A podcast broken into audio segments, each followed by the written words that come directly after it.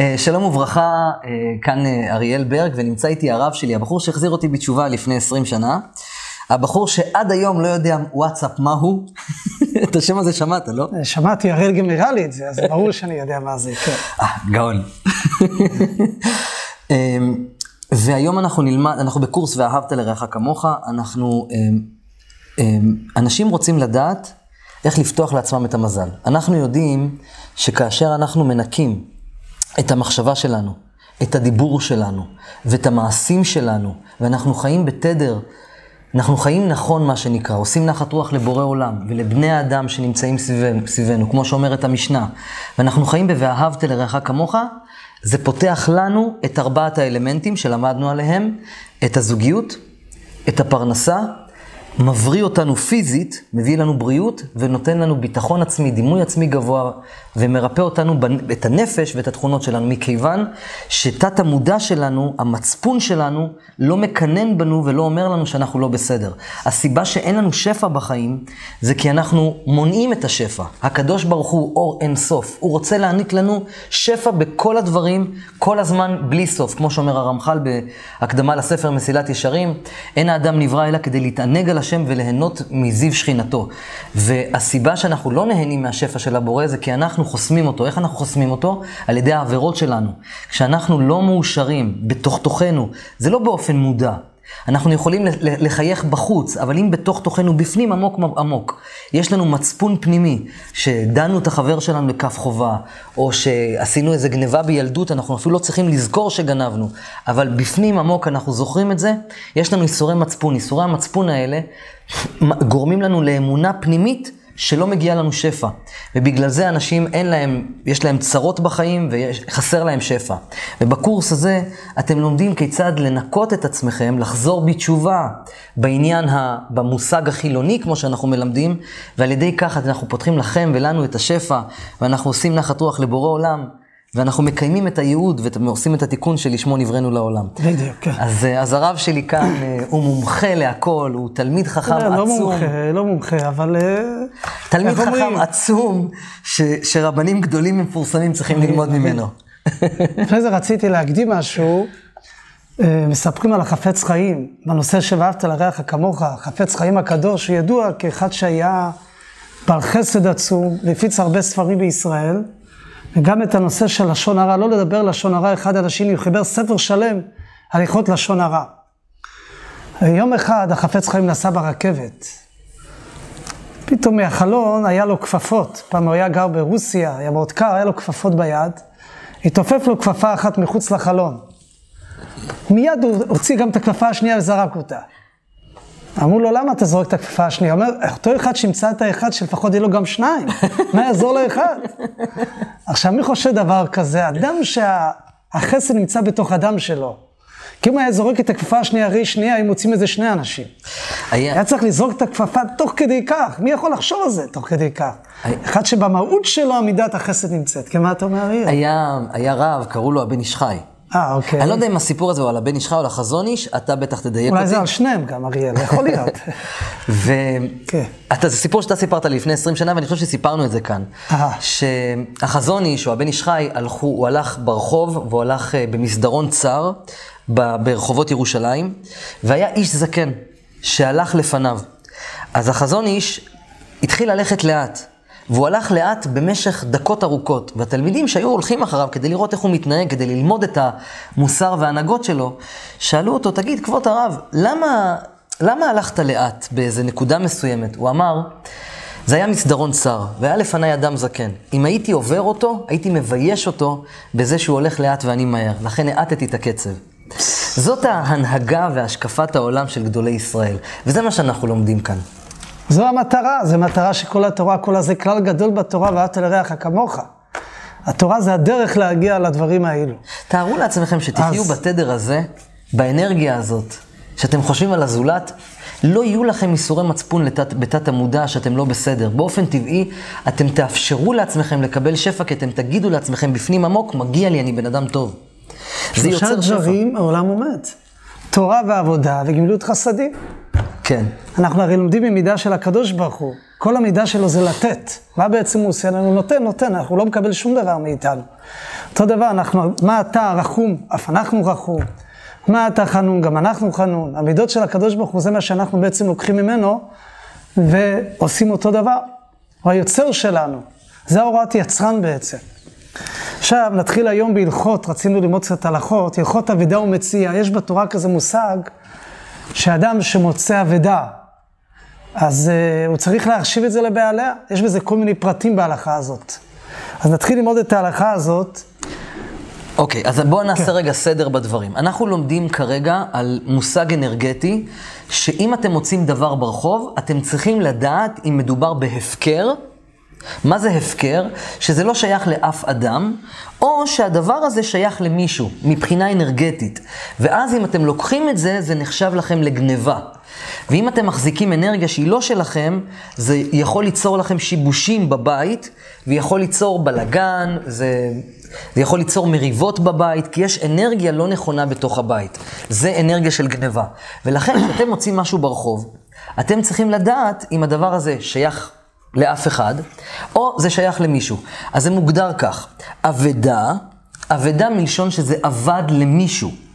כלומר, שהבן אדם שזה שייך לו, הוא לא התייאש מזה, הוא עדיין רוצה את זה, זה הוא איבד את זה. לעומת מציאה שמצאתי משהו שזה נחשב הפקר. אני יודע שזה קצת מבלבל, בשפה החילונית של ימינו, לא משתמש, המילה מציאה זה לא מעיד על הפקר, אלא מצאתי, זה מעיד על זה שמצאתי משהו. אפשר למצוא גם אבדה. אבל פה בשפה החרדית זה קצת שונה, לכן קוראים להלכות האלה על הלכות אבדה ומציאה.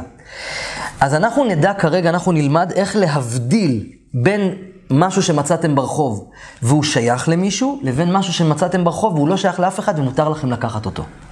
אוקיי, okay. עכשיו יש באופן כללי, יש דבר ראשון שאתה רואה שהאבדה הזאת היא בצורה של נפילה, ויש בצורה של הינוח. מה הכוונה?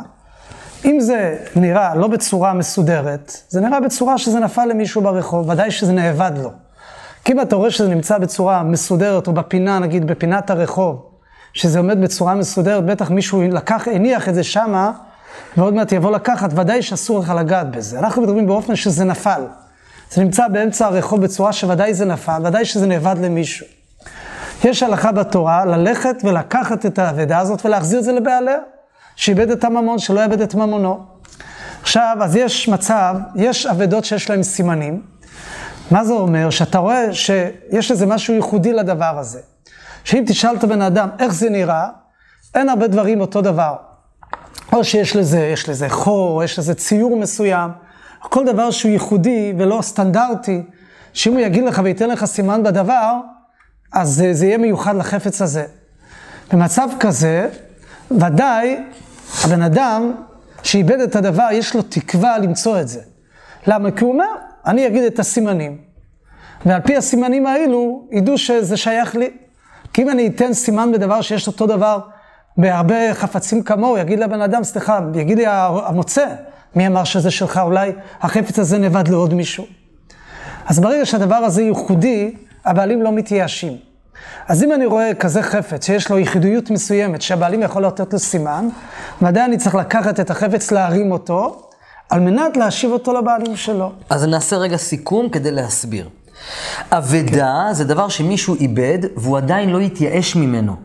אז מסביר הרב שלמשל, אם אדם איבד את העט הזה, ויש עליו סימן מסוים, זה יכול להיות, אפילו, אה, לא רואים את זה דרך המצלמה, אבל סימן מסוים, קרע, או כתוב על זה משהו. יודעים שזה שייך לאדם מאוד ספציפי. אז אותו אדם יכול לומר לעצמו בליבו, או, oh, אני יודע שעל העט שלי היה סימן, ואני יודע שאם יפרסמו את זה ברבים, אם יפרסמו עכשיו שלטים שמצאו עט, אז אני יודע שאני יכול לתת את הסימן הזה ולהתקשר לוואטסאפ, של להתקשר לאותו בעל עט ולמוצא ולהגיד לו, מה נשמע, קוראים לי דני, אני מצאת את העט שלי. ואז אותו בן אדם אומר, איך אתה יודע שזה העט שלך?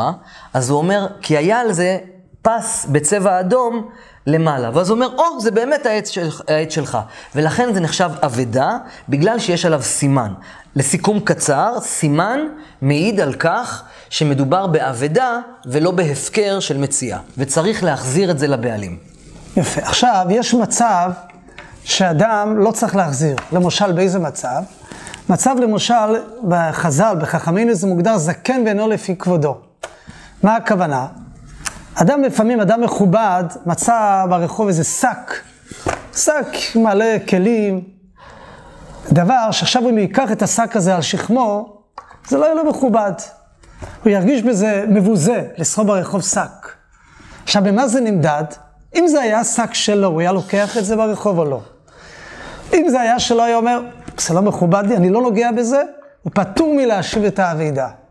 למה? כי אם לעצמו הוא לא היה לוקח, אז לא חייבו אותו לקחת את זה לשני. כי התורה אומרת, ואהבת לרעך כמוך, אבל לא יותר ממך. כמוך. זה הכלל. כמוך, אבל לא יותר ממך. לך לא היית לוקח את זה, אז גם לשני אתה פטור. או לפעמים יש אישה לוקחת משהו ברחוב, היא רואה משהו שלא מתאים לה לקחת, לסחוב את זה. היא פטורה מהשבת אבידה, זה מוגדר זקן ולא לפי כבודו, הוא אדם מכובד, הוא רב. או זה פוליטיקאי מכובד, לא יודע מה. כדי להסביר את מה שהרב אמר, אני צריך לעשות איזו הקדמה. יש שני, שני, שני סוגים של עניינים שבגללם אם אתם מוצאים משהו ברחוב אתם צריכים להחזיר אותם. אחד, סימן בגופו של הדבר, כמו שסיפרנו עם העט. דבר שני, דבר שהוא כבד. יכול, אני רק אסביר את הגמרא, כן, כן. כי צריך עוד להרחיב טיפה את העניין הזה. הגמרא במסכת בבא מציע שם, מספרת על אם אדם הלך ברחוב והיה לו שק כבד, נגיד של כלים, כמו שאמר הרב, ומתוך השק הזה נפל למשל סיר מאוד מאוד גדול, ועל הסיר הזה אין סימן. זה סיר חדש, אין עליו סימן. אז לפי מה שלמדנו לפני רגע, לא צריך להחזיר, כי אין עליו סימן. אומר הרב, לא נכון, צריך להחזיר מכיוון שמדובר במוצר כבד, וכשבן אדם זה נפל לו ברחוב, אז הוא אומר, רגע, אני יכול פחות או יותר לשער איפה זה נפל לי. הוא הרגיש, בן אדם מרגיש דבר כבד איפה זה נפל לו, ולכן הסימן זה לא, גו, לא על גוף המוצר, אלא על המקום שבו נמצא המוצר. זאת אומרת, שאם נניח אני מצא, נגיד הרב מצא סיר ברחוב, שאין עליו, הוא חדש חדש, אף פעם לא השתמשו בו, אבל הוא כבד, אז הרב, אנחנו בכל מקרה נצטרך להכריז עליו בציבור, לפרסם הודעות, שלום וברכה, אם עבד למישהו סיר, מצאתי אותו, תגידו לי איזה סימן יש לסיר. התקשר אליי אותו בחור, אומר לי, אה, זה סיר שלי. אני אומר לו, מה הסימן? הוא אומר לי, לא, לא, זה סיר חדש, אין עליו סימן. אני אומר לו, אז איך אתה יודע שזה סיר שלך? הוא אומר, כי אני יודע איפה זה נפל לי. נכון, זה היה נפל פחות או יותר ברחוב כזה וכזה, מספר כזה וכזה? נכון. אז איך אני יודע? בגלל שאני הרגשתי פחות או יותר באותו אזור שזה נפל. לסיכום, יש שני סוגים שבגללם צריך להחזיר דבר שמצאתם ברחוב. או בגלל על הסימן על בגוף הדבר, כמו שאמרנו עם העט והצבע, הפס האדום, או בגלל שהמוצר עצמו הוא כבד אפילו שאין עליו סימנים. המשיך הרב והסביר שאם אתם מכובדים ולא הייתם מרימים את החפץ הזה בשביל עצמכם, אז בטח שאתם לא צריכים לעשות את זה למען האחר. אפילו שמצד הדין הייתם צריכים לעשות זאת, כי על זה נאמר זקן ולא לפי כבודו. יפה. עכשיו, רציתי אבל להוסיף, שלפי מרן השולחן ערוך, נכון שמעיקר הדין הוא לא צריך להחזיר את זה, בכזה מצב שזה לא לפי כבודו, אבל כדאי, לפנים משורת הדין, מצד ועשית הישר והטוב, יש בזה עניין, אתה לא חייב, אבל יש עניין ועשית הישר והטוב כן להחזיר את האבידה, אבל לפי ה...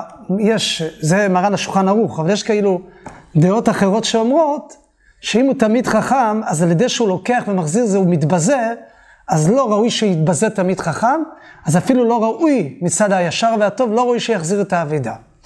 עכשיו אמרנו מקודם, שאם הבעלים התייאשו מהחפץ, אני רק רוצה רק להסביר את הדברים אוקיי. שאמרת רק אוקיי. במילים אחרות. אוקיי. אמ, יש את, אה, אה, אני אסביר רק בשפה חילונית.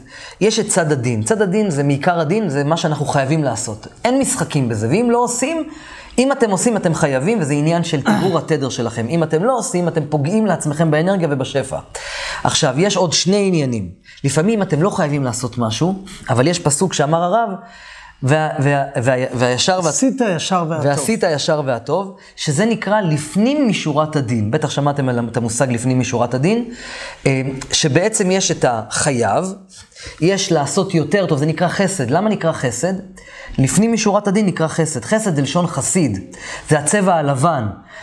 למדנו את זה בסוד הצבעים, שהחסד מלשון לבן כמו החסידה, שזה לעשות חסד, זה מעבר למה שאנחנו צריכים.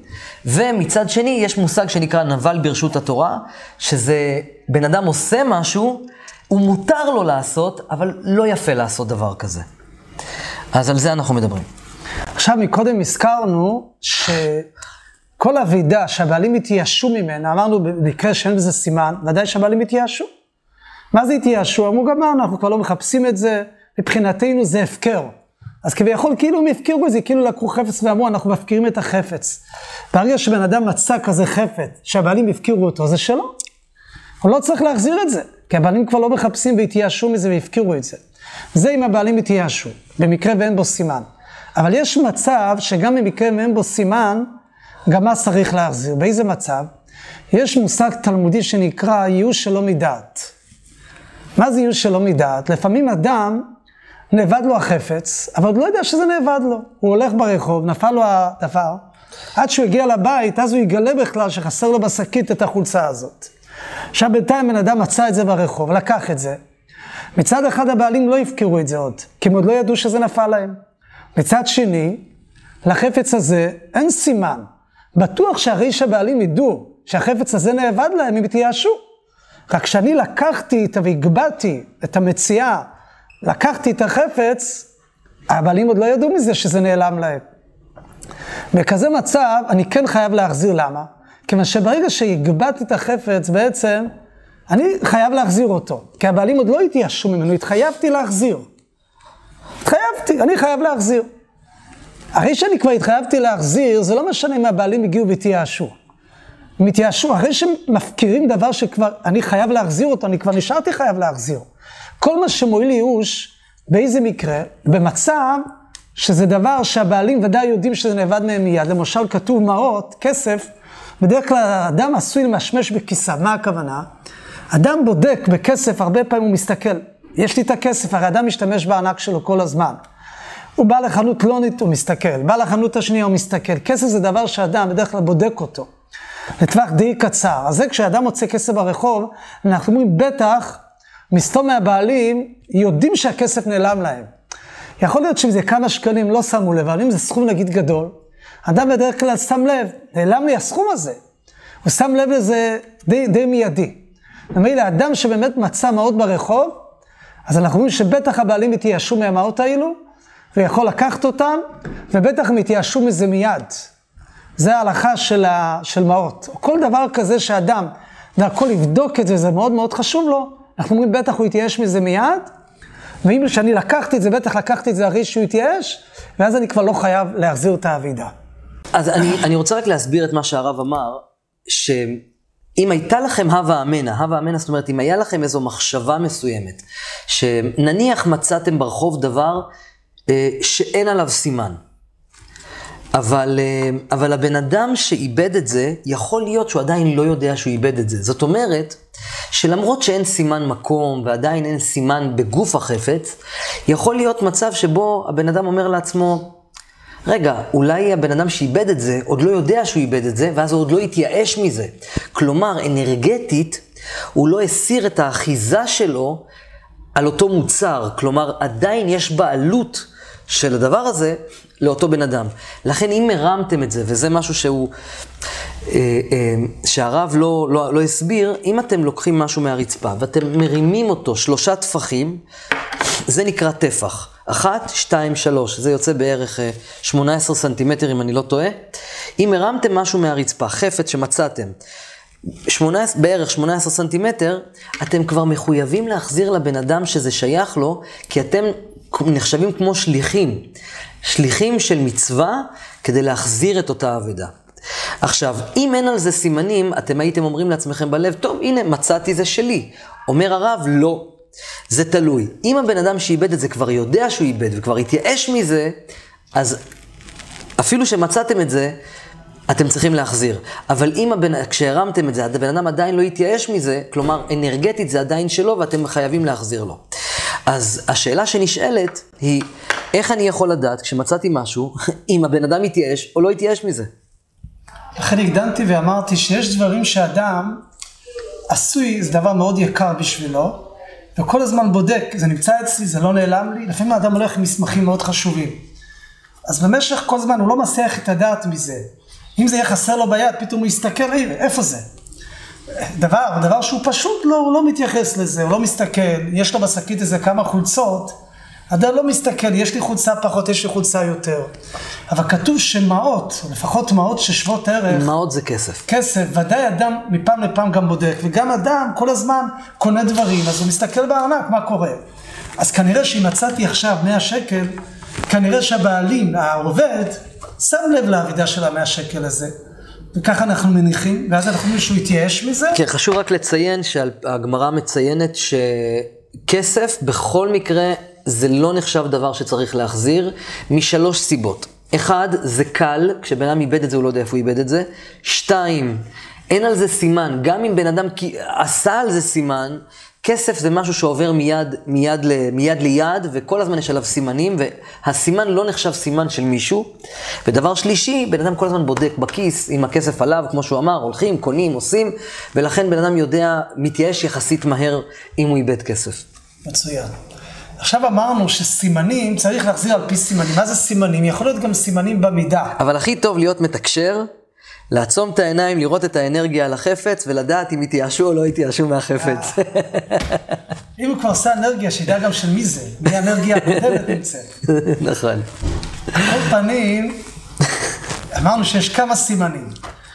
אז יכול להיות גם סימן של משקל. לפעמים, פעם אנשים היו קונים את זה הרי במשקל, היו קונים חתיכת גבינת חרמון על המשקל. סוכר היו שמים במשקל, היום אנחנו רגילים לחבילות ארוזות. כן. אז פעם היה דבר כזה, אני יודע שאצלי זה כך, כך וכך קילוגרם. אבל לפי זה אני יכול להגיד לך, תשמע, אני איבדתי 92 וחצי קילוגרם. הנה, זה סימן. יכול להיות סימן גם כן משקל, כמו שאמרנו, יכול להיות גם מידה. כמה מידה זה הבגד הזה? 14 וחצי על 15. פעם אדם היה קונה חתיכת בד, לפי מידה. זה גם נחשב סימן. זה גם נחשב לסימן. ואותו דבר, כמו שאמרנו, יכול להיות גם מקום זה סימן. עכשיו, מתי אני אומר שמקום זה סימן? זאת אומרת, אם זה נמצא מקום שאנשים לא כל כך מסתובבים במקום הזה. אם זה מקום אבל שאדם מסתובב, אנשים, רגלי אנשים דשים בזה, אז הבעלים כבר התיישר, אומרים, בטח הוא הזיז איזה מקום למקום. וגם דווקא חפץ שהוא די כבד. אם זה דבר קליל, קטן, אז בטח זה כבר עבר עם הרוח, הגיעה הרוח והעיפה את זה מצד לצד, אבל אם התיישרו, בטח זה לא נמצא במקום שזה נאבד בו.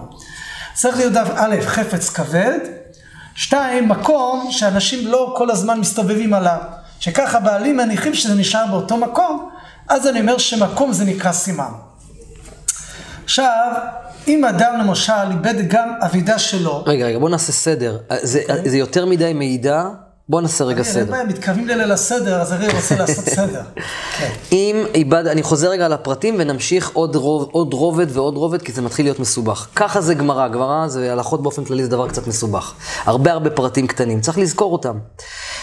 איבדתם משהו? סליחה, בואו, אתם מהצד של המוצאים. בן אדם איבד משהו, ואתם מצאתם, תסתכלו, האם יש על זה סימן? יש איזה סימן מובהק שזה שייך למישהו אחר? אם כן, אתם חייבים להחזיר את זה. אני כן אכניס עוד איזה הלכה קטנה, כל עוד לא עברה, אם, אם לא עברה שנה, אתם חייבים להחזיר אם לא עברה שנה. אם עברה שנה ומצאתם חפץ, אני קצת מבלבל אתכם, אבל טיפ-טיפה. מצאתם חפץ שיש עליו סימן, כתוב עליו במפורש. השרשרת הזאת שייכת לסימון אה, לוי כהן, לוי, לוי, בסדר? לסיימון לוי. ו, ואתם רואים מסיבה מסוימת שעברה שנה מאז שהבן אדם איבד את החפץ, אתם יודעים שזה שלכם, לא חייבים להחזיר. אנחנו נשאל אחר כך את השאלה, אז איך אנחנו יודעים אם עברה שנה או לא? שתיים, אם אתם רואים את הסימן, ו, ולקחתם את זה והרמתם את זה, אתם מחויבים על פי דין להחזיר, זה כבר, יש לכם שליחות בעולם, זה חלק מהייעוד שלכם על פני כדור הארץ, להחזיר את הדבר הזה. זה כנראה קשור לגלגול קודם, אתם אולי גנבתם לו משהו בגלגול הקודם, אתם צריכים להחזיר לבן אדם, זה, זה, זה משהו אנרגטי שבא לידכם כדי לעשות תיקון לנשמה שלכם. מצאתם מוצר שיש עליו, חפ... שיש עליו סימן, אתם מחויבים להחזיר אם לא עברה שנה. אם עברה שנה, לא חייבים להחזיר. זה לגבי סימן בגוף החפץ. אם אם, אם יש משקל כבד של הדבר, אז אתם יודעים שהמקום עצמו הוא בעל הסימן ואתם חייבים להחזיר כנ"ל, אפילו אם אין עליו סימן בגוף החפץ. המשיך הרב ואמר שדברים שקונים במידה, כמו גבינה צהובה שעד היום קונים במידה, סתם למשל, וקניתם קילו וחצי של גבינה ספציפית מסופרסל, ואיבדתם את זה ברחוב, אז בהחלט המשקל עצמו יכול להיות סימן, או המידה יכולה להיות סימן.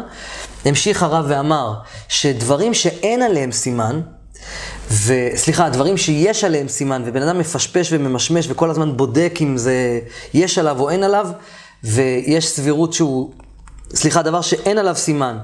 איך אני יודע אם בן אדם יתייאש או לא יתייאש? אם בן אדם, מתי, אם, זה, אם בן אדם מסתכל על זה וזה נמצא אצלו בכיס או לא נמצא אצלו בכיס הרבה זמן, למשל כסף. לכן כסף, אם אתם מוצאים זה ודאי שלכם. נכון? והמשיך הרב והסביר שאם אתם מוצאים משהו ברשות הרבים, מקום שהרבה אנשים הולכים בו, למשל כמו שוק, אז אפילו שיש אה, סימן, מקום, אנשים יכולים להיות שבעטו בו, אז זה יכול ליצור ייאוש, ואז זה נחשב הפקר, ואתם יכולים לקבל את זה בחזרה. בסדר? אז עשינו הבדלים בין מקום לבין רשות הרבים, ואני מניח שהרב בטח ילך עכשיו לעניין של רשות היחיד, לא? או זוטו של ים. עכשיו, בעניין של השבת אבדה, לפעמים אדם, גם נאבד לו אבדה, הוא מחפש את האבדה שלו. פתאום נודע לו שחבר שלו גם איבד אבדה. האם הוא מחויב עכשיו להחזיר, ללכת לחפש, ללכת, או אפילו לא לחפש, נגיד, הוא רואה פה שתי אבדות כבדות. יש את האבדה שלו ויש את האבדה של השני, השני, החבר. הוא לא יכול לקחת את שתיהם ביחד, אין לו אפשרות. אז פה חז"ל אומרים, שלך אתה לוקח ולא את של חברך. כמו שהלכנו עם הכלל, ואהבת לרעך כמוך, אף אחד לא חייב אותך על חשבונך. אם אתה לוקח את של השני, אתה מפסיד את שלך. עכשיו, זה גם אומר, למשל, אדם שיש לו עבודה. עכשיו, אם הוא יטרח אחרי האבדה להחזיר אותה לבעלים, הוא יצטרך להפסיד את יום העבודה, או שעתיים מהעבודה. אז ההלכה אומרת שהוא הולך ומחזיר לו את האבדה והוא מקבל שכר ההפסד, מזה שנאבד לו האבדה, אבל לא כמו כמה שהוא מקבל, למשל הוא מקבל 50 שקל לשעה, לא יקבל לפי המשכורת שהוא מקבל, אלא הוא מקבל כמו פועל בטל. מה הכוונה פועל בטל? מה הגדר? הכוונה, כמו שאומרים לך, תשמע, אתה מקבל 50 שקל לשעה לעבודה. כמה היית מוכן לקבל אם לא היית עובד היום כלום? הרי בטח היה אדם מוכן להגיד, לקבל גם 35 שקל, כי הוא נח. אז פה בעצם כרגע לא עבדת בעבודה שלך, אז זה כמו בעצם שלמעשה לא עבדת ולא טרחת בעבודתך, אלא טרחת במצווה. אז לא עבדת, היית מוכן לקבל 35 שקל ללא לעבוד? שעתיים הפסדת עכשיו בשביל להחזיר את האבדה, תקבל 70 שקל. זה הלכה, זה הלכה ככה אומרת. וכמו שאמרנו, אבדתו קודמת לאבדת השני. מה הדין אבל אם יש את אבדתו ואבדת רבו? גם כן אבדתו קודמת. עכשיו, אם יש את אביו ורבו, אתה מסבך אנשים. אה, בסדר, אולי לא צריך להגיע לשלב הזה. כן, זה קצת לסבך אותם. זה לסבך, בסדר. אז החלק אפשר ללמוד, כל דבר שאנחנו מלמדים, אנחנו מלמדים עשר דקות, רבע שעה, עשרים דקות, חצי שעה, שעה, שיעור. כשלמעשה, כדי להגיע לידע הזה, אנחנו יכולים ללמוד שנים, כדי לזקק את זה, נכון? אז נמשיך עוד כמה הלכות כלליות. כן, כן, ודאי, ודאי. אחד שמוצא למשל כלב רע, שהוא מזיק לאחרים, פה מצווה לא להשאיר את זה לבעלים. אלא מצווה, כלב רע או חתול רע.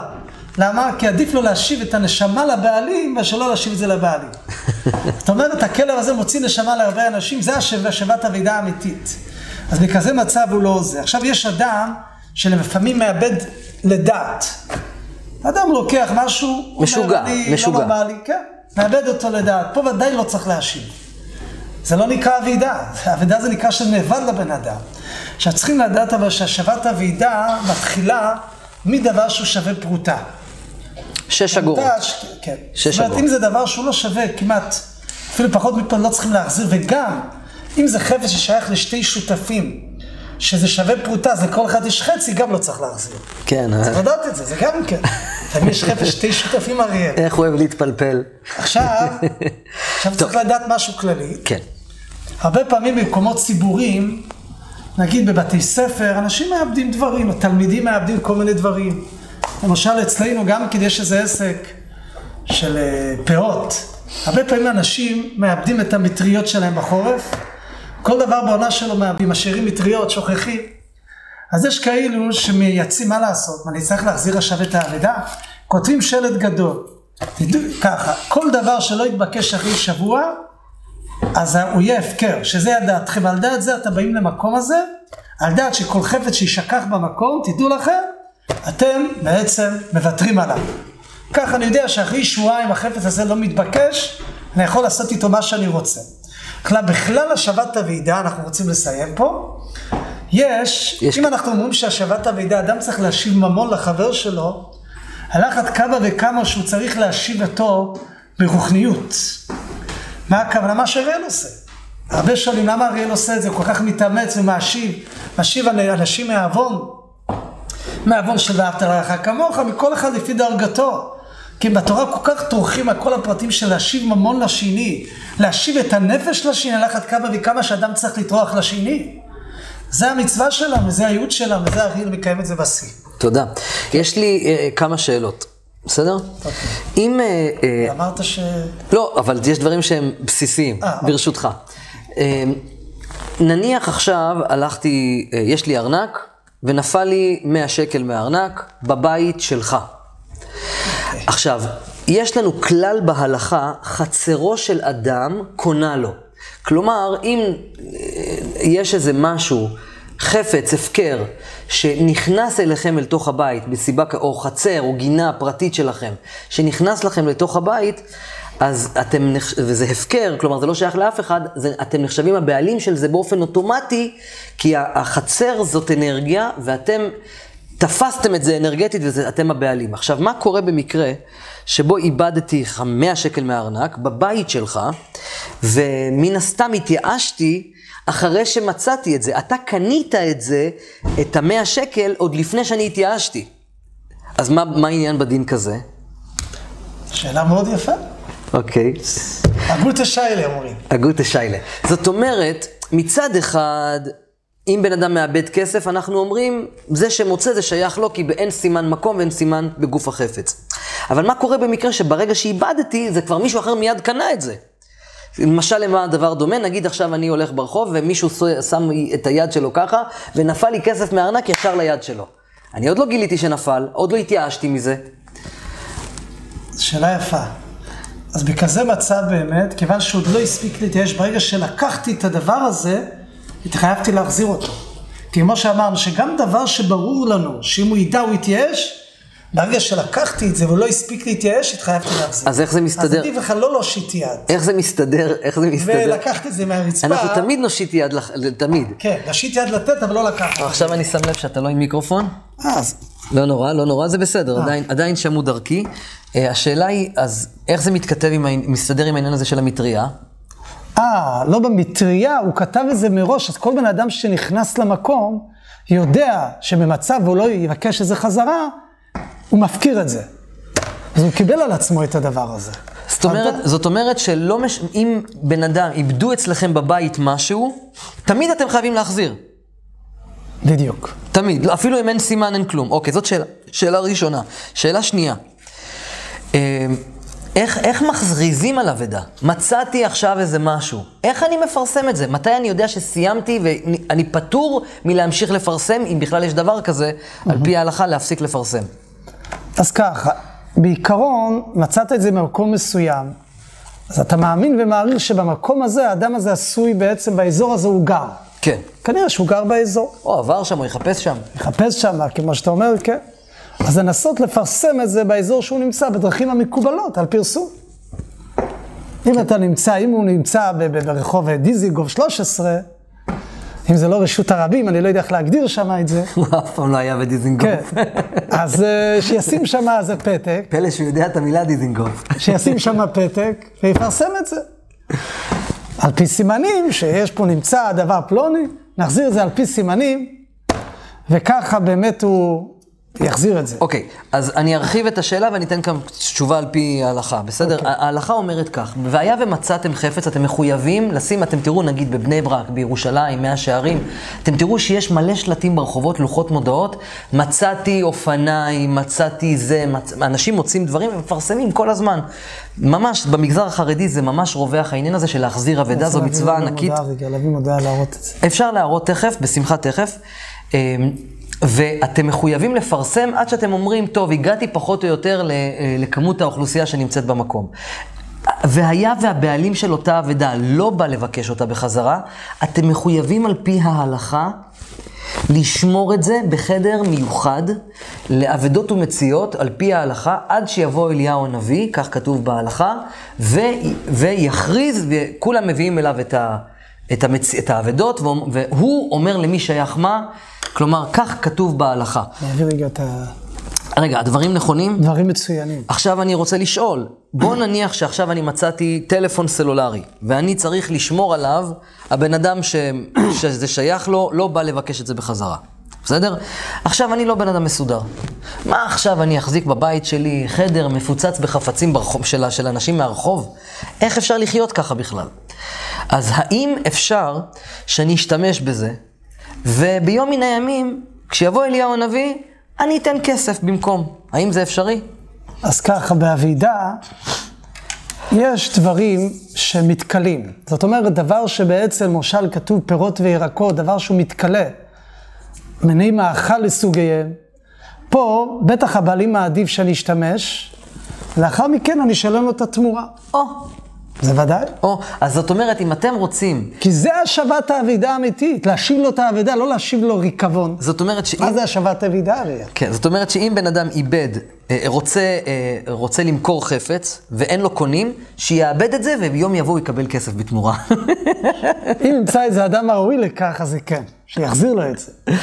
אבל בסדר. דרך אגב, בטלפון יכול גם להתקשר ולשאול איפה זה. אם גם זה הוא לא עשה, מסוכן אם הוא רוצה את הטלפון.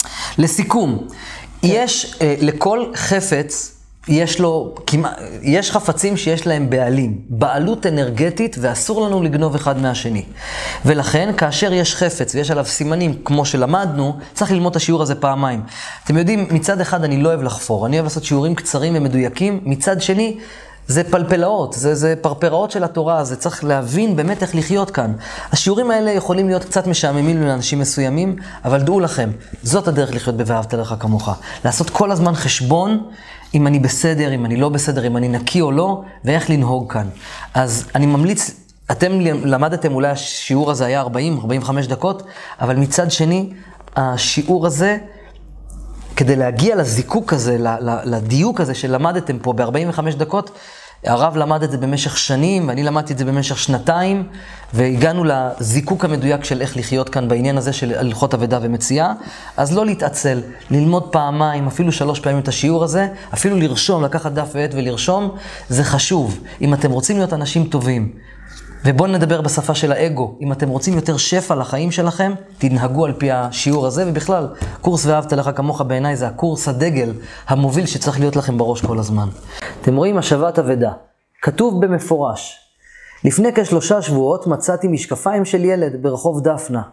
תתקשרו אלינו ונחזיר לכם. זאת אומרת, שהם, הם, משפחת שטראוס הזאת, יתקשרו אליהם וישאלו אותם, תגידו לנו סימנים, ואז הם אומרים, ואז הם יודעים אם זה המשקפיים האלה או לא. והנה, לפני כחודש נמצאה מטריה סגולה בתחנת אוטובוס העלונים. הוא נתן את המ- את המילים מטריה סגולה, כי כנראה יש עוד סימנים, כי המילה סגולה זה כבר סימן. תסתכלו איזה יופי. ככה החרדים מתנהגים על פי ההלכה. זה ואהבת לרעך כמוך. והוא רוצה להראות שיש עוד עיתונים כאלה, זה כבר עיתון אחר, למרות שזה נראה אותו דבר, זה עיתון אחר. הנה. וככה החרדים חיים, על פי ואהבת לרעך כמוך. איך לשפר לכם את החיים? פרנסה, זוגיות. אנחנו באנו לכאן בשביל להתאחד. יש כוח למחשבה, יש כוח לדיבור, יש שיטה. החיים שלכם מספיק יקרים כדי שתיתנו להם את ההזדמנות הזאת.